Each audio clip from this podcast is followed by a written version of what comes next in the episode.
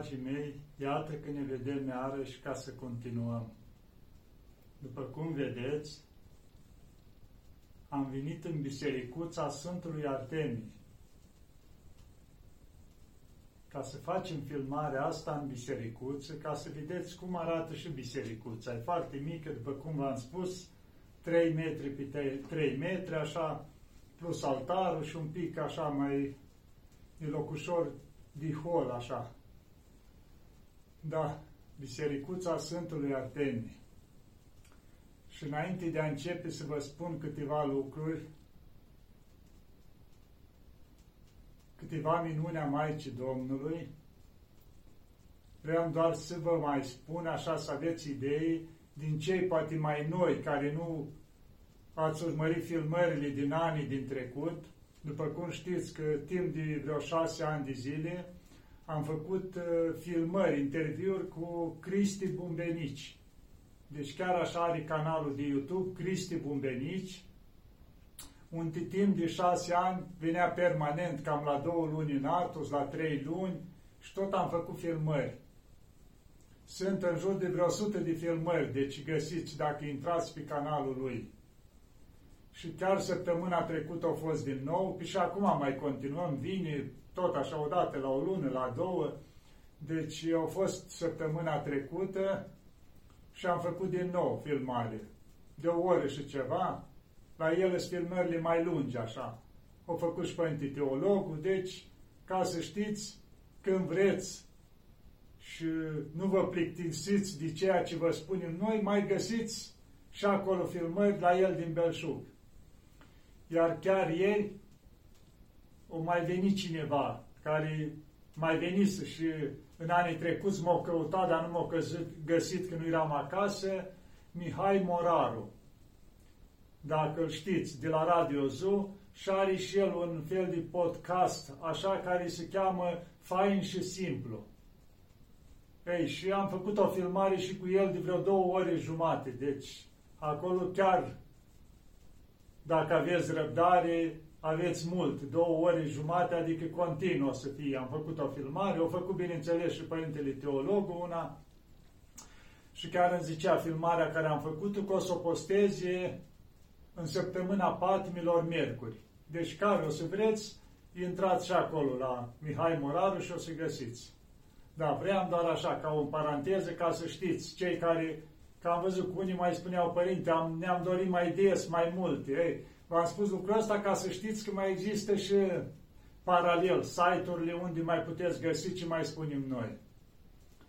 Da, și acum să revenim, să continuăm.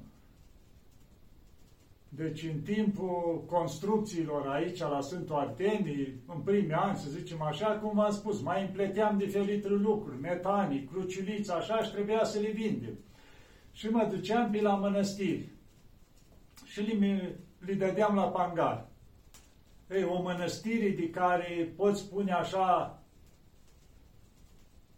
m-a ajutat mult prin Maica Domnului. A fost la mănăstirea Iviru, la Pangar, cu ceea ce împleteam eu acolo, dar ce făceam când mă duceam eu acolo? Când ajungeam la Iviru, nu mă duceam la Pangar, mă duceam la icoana Maicii Domnului Portărița, făceam trei metane și mă rugam la Maica Domnului și spuneam, Maica Domnului, știi pentru ce am venit? Și după aceea mă duceam la Pangar. Și de multe ori erau cazuri când erau persoane chiar întâlneam, mișeau de acolo și zice, nu te duci că nu ți-a nimic care de toate, părintele. Eu îi lăsam, mă duceam frumos la Maica Domnului și mă duceam și întotdeauna am luat. Și o să vă repet doar, o să vă spun așa doar un caz, să spunem, chiar mersesem tot așa și când am ajuns la poartă, ieșea un părinte tot din schi de aici, de la altă chilie, care îmi pletea, atunci îmi pleteam cruciuliți. Avea la fel aceleași cruciulițe, făcea aceleași culori, totul. Și zice, măi, nu mi-o la nimic la pangar, are părintele o grămadă, te duci degeaba. Zic, nu-i nimica.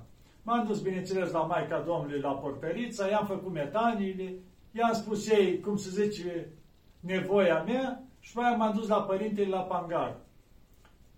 Pe traseu mai întâlnisem un părinte care mersese cu mine, cum zice, hai că vin și eu cu tine încolo, zice, mă închin și eu la Ibiru.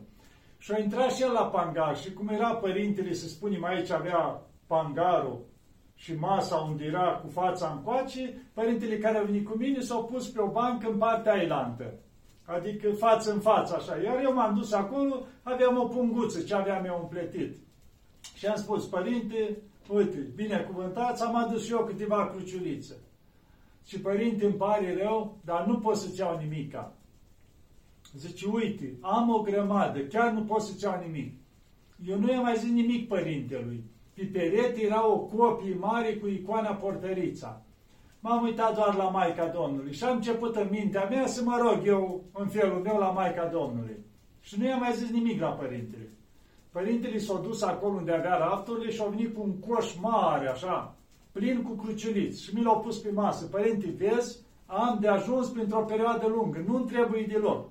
Eu nu i-am zis nimic. Păi era punguța pusă pe masă, o dus coșul înapoi. Vine, mai stă un pic, părinte, ți-am spus că nu pot să-ți iau. Deci omul parcă se certa cu cineva, care îi spunea ea și el spunea, nu pot eu. Eu nu i-am mai zis niciun cuvânt. S-a dus din nou, a adus coșul. Deci de trei ori a dus coșul și l-a adus să mi-l arate. Spunea, părinte, nu pot să-ți eu. Eu nu deschideam gura. Și după nu știu câte minute, așa, tot de repetând, omul la urmă zice, dă toate încoace. Parcă nu putea, cineva îl forța să-l ia. Mi l-a luat toate, mi-au dat banul și am plecat. De multe ori, adică nu în sine banul ăsta, dacă îmi vedeam lucrarea Maicii Domnului, ieșeam plângând de acolo. Și chiar mi-a zis părintele ăla, zice, știi ce luptă era la părintele ăla? Zice, eu eram neutru cum ar fi și priveam. Parcă cineva strângea de gât și îi spunea ele. Și îi spunea, îi explica la cineva anume că nu poate, care e de ajuns, că nu are nevoie. Și până la urmă, adică cine l-a forțat pe el a fost mai puternic ca voința lui, cum se zice, el și atunci l-a luat.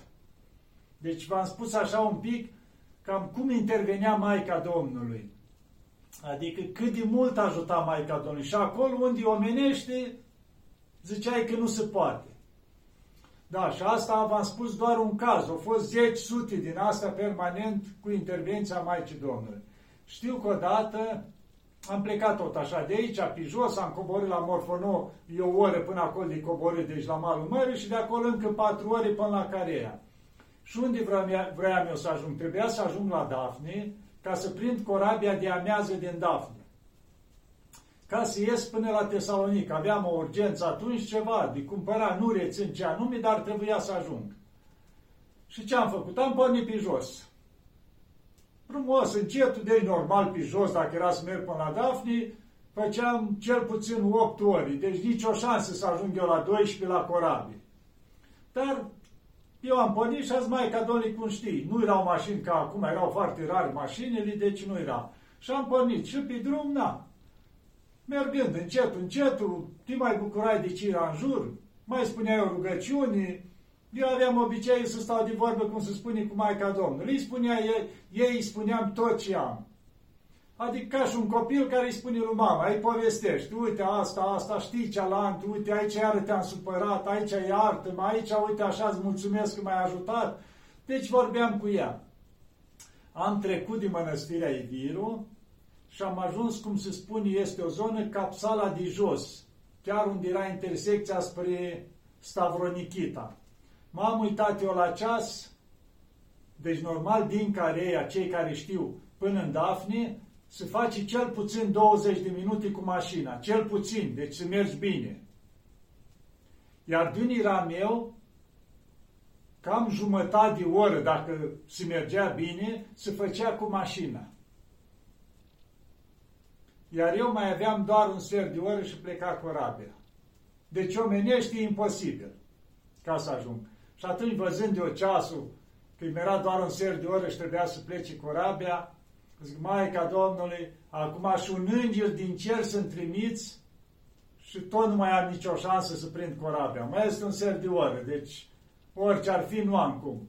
E, abia am terminat de zis cuvintele astea și aud așa un zgomot puternic. Când mă uit în spate, vinea o mașină, nu mașină mică, deci un fel de camion cu șau în spate, adică cum ar fi în spate remorca, dar fără obloane. Deci numai șau aia lungă așa și camionul, dar vinea cu o viteză, săreau bolovani în părți. Eu am sărit repede dintr-o parte să mă lovească bolovani și doar am ridicat mâna. Au frânat deodată lângă mine și când am deschis ușa, au strigat, părinte, sai repede că vreau să prind corabia. Omenește n-avea cum să ajungă. Am sărit repede, am tras ușa și au pornit. Știți ce înseamnă raliu? Deci șaua din spate, nu, la curbe nu îi se mai învârteau, vârteau roțele. Deci doar fugea așa dintr-o parte în alta. Deci exact ca la raliu. Deci mergea cu o viteză și o mers. Mă țineam cum două mâinile și mă rugam. Cum îi voia Maicii Domnului? Când am ajuns la vreo 300 de metri de port, coboream așa spre Dafne, corabia o sunat că pleacă. Atunci el a început să claxoneze și el. Și atunci corabia a stat, când l-a văzut că claxonează așa continuu, cu mâna pe claxon, și a ajuns cu toată viteza exact în port. O frânat, eu am sărit din mașină și am urcat direct în corabie. El o sărit și repede și a spus, dacă poți să le ia și pe el cu mașina, că trebuie să plece. Și atunci de pe corabie a spus, nu avem locuri pentru mașină, e plin. Și deci am fost ultimul care am sărit așa și s-a ridicat trapa la corabie și am plecat. Iar el a rămas. Și atunci mi-am dat seama că Maica Domnului mi-a arătat că printr-un om, nu prin un înger și totuși am putut să ajung. Deci unde se făcea mers tare jumătate de oră, am ajuns într-un ser de oră. Și am prins și corabie, o stat pentru mine, cum se zice, și am sărit în corabie. Deci Maica Domnului permanent intervenea. Ea știa cel mai bine cum. Eu îi spuneam totul ei. Orice problemă, orice bucurie, Maica Domnului. Uite așa, Maica Domnului, vreau să fac asta. Dar tu știi mai bine, dacă e de folos, rânduiește, dacă nu, oprește-mă. Deci totdeauna vorbeam cu ea. Hai că vă mai spun un lucru.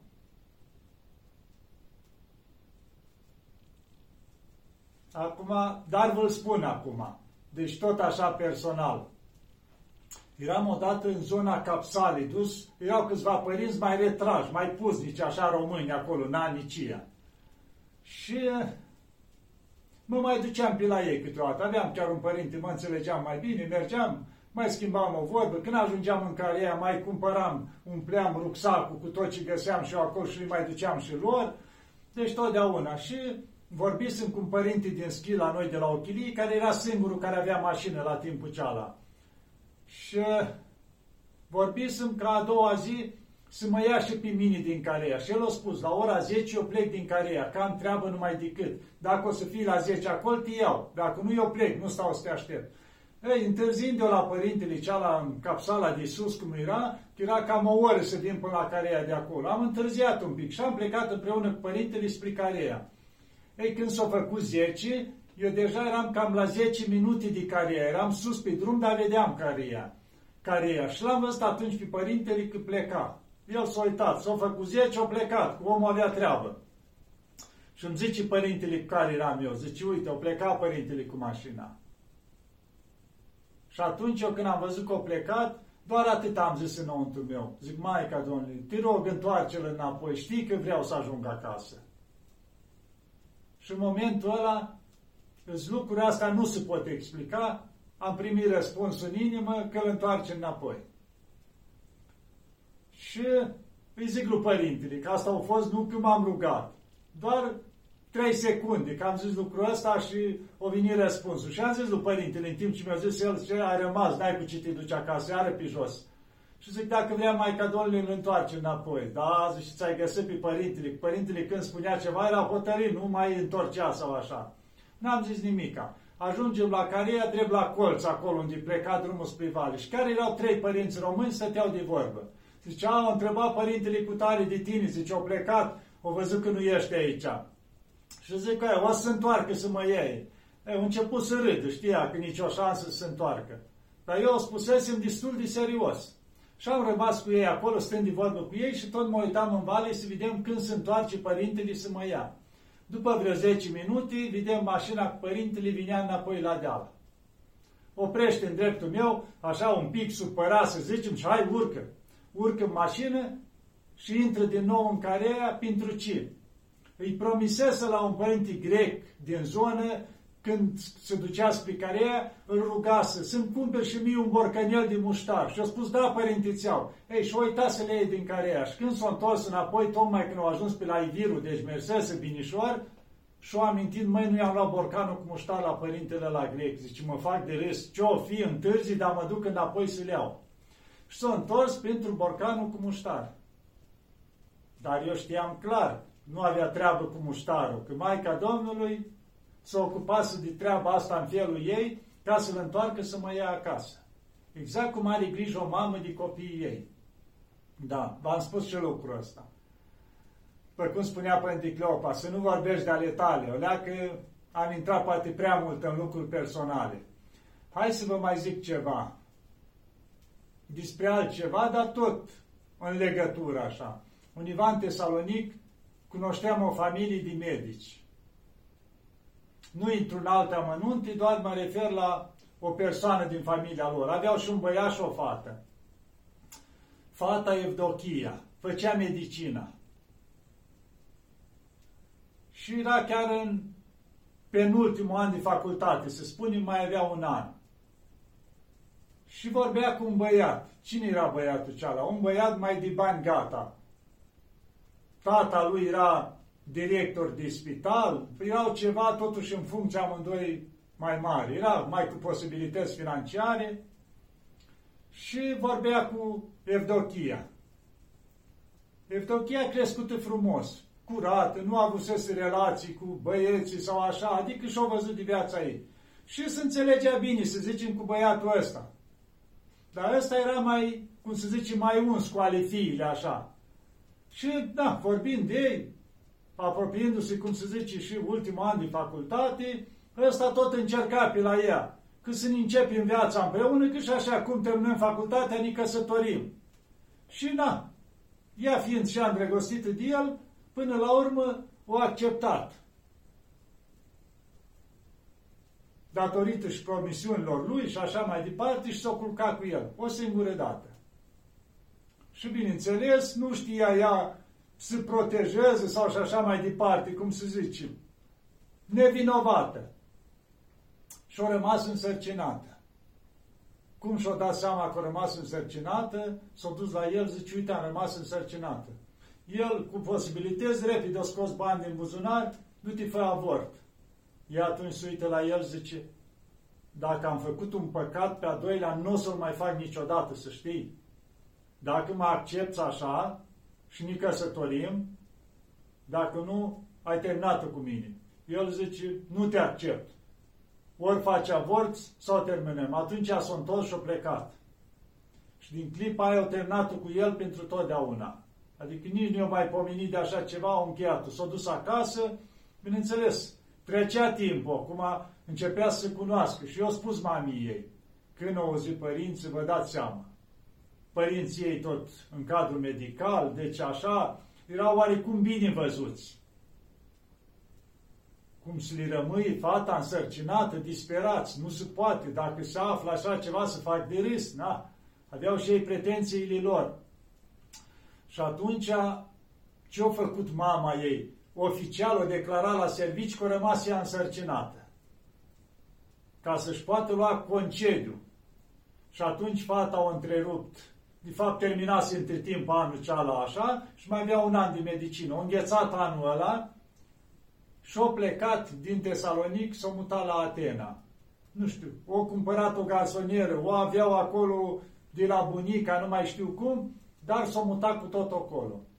Și o stat toată perioada sarcinii amândouă împreună în garsonieră. Și avea o bisericuță în apropiere, toate slujbele la bisericuță, se spovedeau la părintele de la bisericuță, multe lacrimi, multe durere. Na, vă dați seama, și fata, cum viața ei, cum și-o schimba cursul, la toate slujbele, se spovedea, se împărtășea permanent și în restul nu ieșeau din casă, nici ea, nici mama ei. Și au stat până au născut acolo. Între timp, părinții găsise pe cineva care să înfieze copilul. Și aia au spus, cum îl naște, îl și iau. Și era legea de așa natură că dacă timp de 10 zile nu se răzgândește mama, rămâne cu totdeauna înfiat pentru totdeauna de cei care l-au adoptat. Și a ajuns la spital, a născut Evdochia și a cerut copilul să-l vadă. L-a luat în brațe și în momentul în care l-a luat în brațe după ce l-a născut, o simțit înăuntru ei că ea nu poate trăi fără copilul ăsta. Bineînțeles, imediat au și venit acolo părinții care urmau să înfieze copilul și l-au luat și i-au spus așa. Zice, nu 10 zile, să știi, doar 3 zile îți dăm, prin care dacă nu te-ai răzgândit, copilul rămâne a nostru. Adică vreau să asigure cumva că rămâne copilul lor. Au văzut că e din familie bună, era drăguță și Șevdochia, deci un copil frumos, repede, deci cât mai repede să-l poată lua.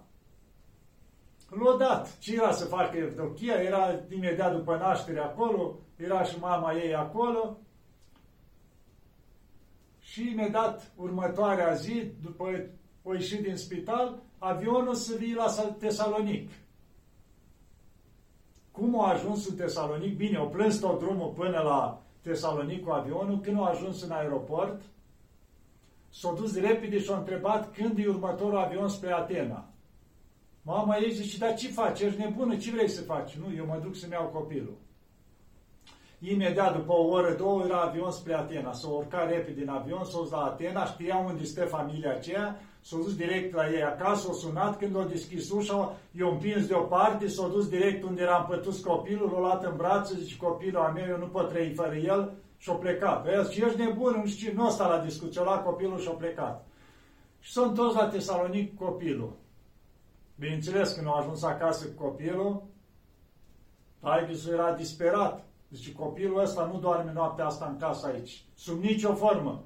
Ei copilul și-o duce înapoi la Atena, altfel nici tu nu mai ai ce căuta în casă.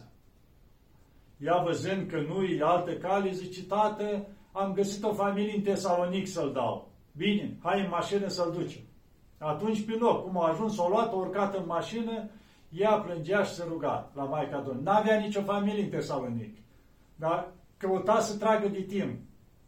Și când a ajuns în dreptul unei biserici, zice, tată, te rog, oprește-o leacă mașina. Ăla nu știa ce vrea, opri mașina, o sări repede din mașină, copilul în brațe și-a fugit în biserică. S-a dus la icoana Maicii Domnului, a început să plângă, i-a pus copilul în fața icoanei și a spus, Maica Domnului, ții ți-l dăruiesc. Știi că eu nu pot trăi fără copilul ăsta, eu mor dacă mi se ia copilul. Și a stat o oră și a plâns și s-a rugat acolo. Între timp, Taixu patrula prin fața bisericii, disperat. Nici nu îndrăznea să intre în biserică. Ei, și între timp a ieșit preotul din biserică afară și l-a văzut pe ăsta disperat pe afară. Ce s-a întâmplat? Și omul, na, crăpa, cum se spune. Eu spus tot ce s-a întâmplat cu fata lui. Și atunci preotul l-a luat ușor. S-a început să-l sfătuiască, să-l facă să înțeleagă ce înseamnă un copil, ce înseamnă un avort, ce înseamnă cutare, adică fata asta, adică că totuși s-a luptat și-a dat viață copilului ăsta, așa mai departe, încât l-a îmblânzit. După o oră, după ce iese Evdochia din biserică, plângând, copilul în brațe, când ajunge la Taixu, Taixu știi ce zice? Zice Evdochia. Și dacă vrei, poți să păstrezi copilul. Zice, nu te mai oblig să-l dai. Cum vrei tu? Dacă vrei, îl dai, dacă vrei, îl păstrezi. Și tată, hai în mașină să întoarcem acasă. Și îmi spunea Evdochia, deci asta din gura ei le-am auzit. Și îmi spunea, zice, când am plecat de acasă cu copilul în brațe, cu tata ca să-l dau, zice, parcă mă duceam la iad, la tăiere. Acum când mă întorceam în aca- înapoi acasă, parcă mi se deschisese raiul, zice. Aveam atâta bucurie, pluteam, îmi vinea să cânt, nu mai știam ce cu mine. Și bineînțeles, au venit acasă, și-au păstrat copilul, l-au crescut, bineînțeles, mama oficial a declarat că ea l-a născut, ca să nu mai aibă vorbe acolo la vecini, și a început. Dar ea nu putea, fără copil, să ducea și a început în continuare școala să-și termine șalul de medicină, abia aștepta să termine orele și fugea acasă la copil. Deci nu putea, dacă se ducea undeva, să întâlnea cu cineva, sta un pic mai mult de o oră, nu rezista, fugea repede acasă la copil. Deci era viața ei copilul. Și când am ajuns la ei acasă, era copilul micuț, la câteva luni. Că tot ajunsesem cu cineva la spital, Evdochia între timp începuse cursurile și m-a ajutat ea acolo pentru nu știu ce problemă la spital și am ajuns la ei acasă, așa, adică ne-am împrietenit, cum se spune, cu familia. Chiar ei, ca medici, ajuta să pe un părinte care avea cancer, mult timp l-au ajutat, l-au ținut la ei acasă și așa ne-am format o legătură. Deci mă uitam la tata lui Evdochia, la bunicul copilului.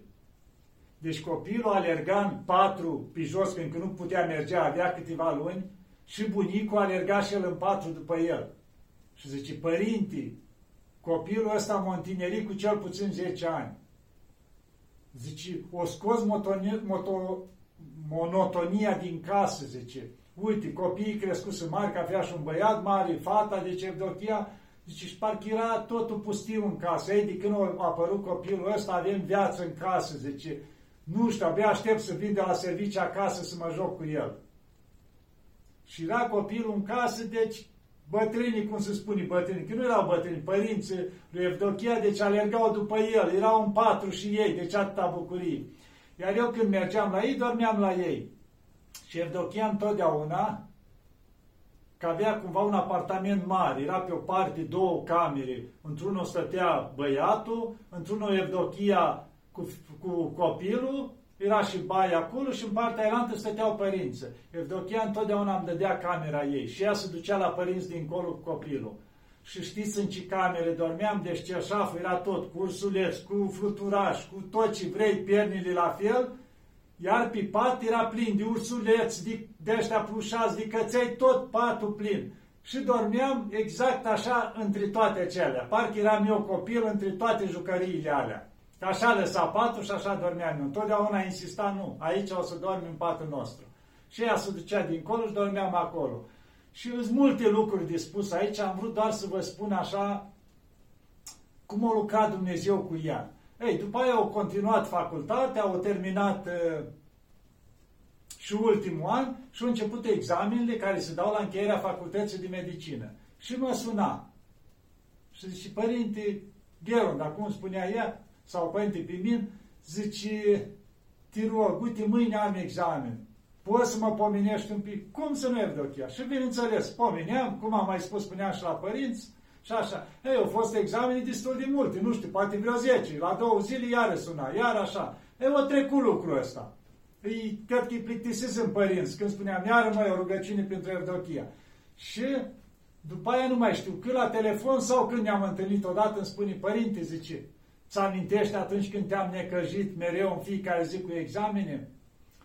Zice, au fost examene, era o carte atât de groasă în care nu citisem nimic, n-am avut timp, dacă era și copilul, era așa, și zice, în seara aia, înainte de a mă duce la examen a doua zi, cum îi mai spuneam și eu, măi, citește un paracriz la Maica Domnului, citește ceva, și o citit doar trei pagini din cartea aceea, dintr-o carte atât de groasă. Ei, și când s-au dus la examen, eu căzut exact subiectul ce cuprindeau alea trei pagini. Și l-a trecut frumos. Și îmi spunea ea, știi că te-am sunat la fiecare examen și l-am trecut fiecare examen. Doar la ultimul examen era cel mai ușor și îl știam pe din afară tot. Și am zis, părinte, ce să te mai necăjesc dacă ăsta și așa eu? Și zice, știi ceva? A fost singurul examen la care am căzut. Pentru că nu m-am zmerit să cer ajutorul. Ei, și l-a repetat mai târziu și l-a luat altă dată după aceea. Da, asta a fost cu Evdochia și știu că când a luat primul salar, după ce a terminat ea și a intrat în cadrul ăsta a medicinii, na, la început era salarul mic. Știu că m-am nimerit la Tesalonic și îmi spune ea, zice, părinte, eu mă duceam să fac cumpărăturile într-un market mare de asta. Și a venit ea cu mașina să mă ajute.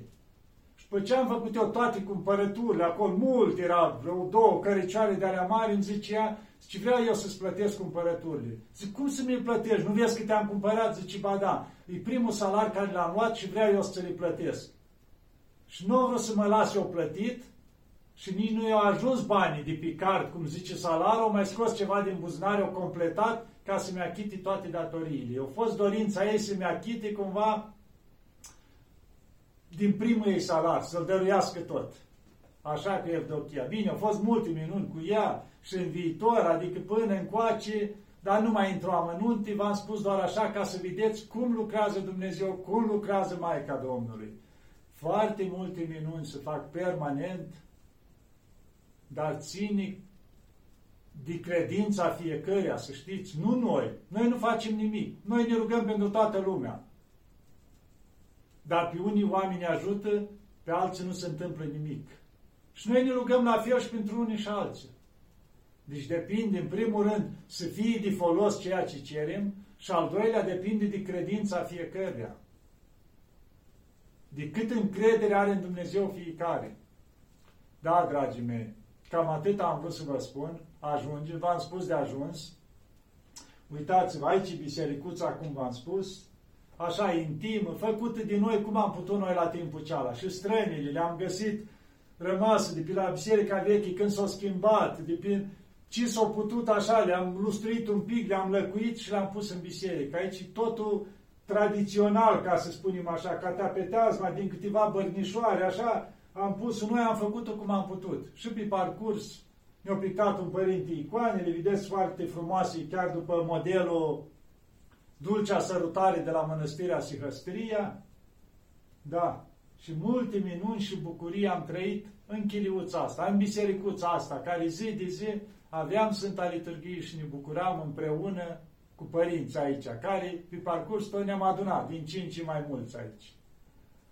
De asta, dragii mei, să aveți încredere în Maica Domnului, că se apropie și Sfânta Înviere îndată, uite, în curând, o să fie și săptămâna patimilor.